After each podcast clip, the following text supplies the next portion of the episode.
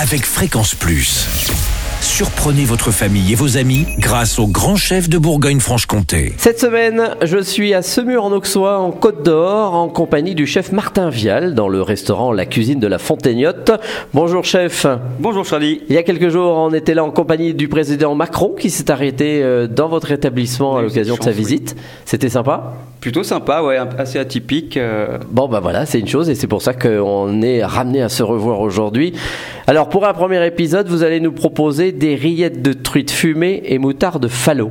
exactement. Très facile et rapide à faire. Alors, qu'est-ce qu'il nous faut Il nous faut un petit peu de truite euh, locale fumée. Mhm. Alors locale idéalement. Allez, Euh, Vous les prenez où, vous, personnellement Euh, nous on les prend, euh, on a un petit peu arrêté, mais c'est- euh, généralement c'est à la ferme de Crisnon, D'accord. dans Lyon, D'accord. à 40 minutes d'ici. Très bien. Euh, truite bio, ils servent les plus grandes tables.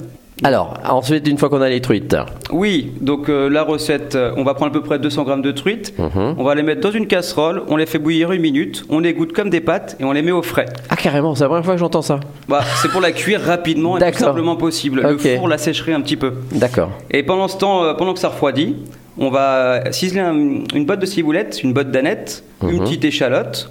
Et ensuite, on va prendre un petit cul de poule. On va y mettre 2-3 cuillères de moutarde falo à l'estragon. Vous savez pas l'estragon, idéalement de la moutarde falo. Et moutarde. euh, On en trouve partout moutarde en du Côte coin, d'Or. Normalement, voilà, c'est facile. Il n'y a pas de problème. Une cuillère à soupe de mascarpone, un zeste de citron jaune et le, le jus d'un demi-citron. Donc on va rajouter notre truite et tout ce mélange. On mélange le tout bien. On rajoute un petit peu de poivre moulu. On rectifie l'assaisonnement avec du sel.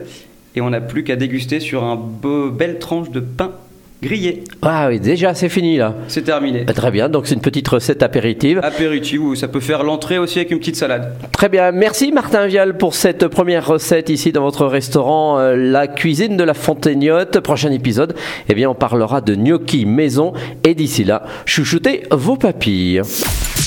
Chaque semaine, découvrez les meilleures recettes des grands chefs de Bourgogne-Franche-Comté.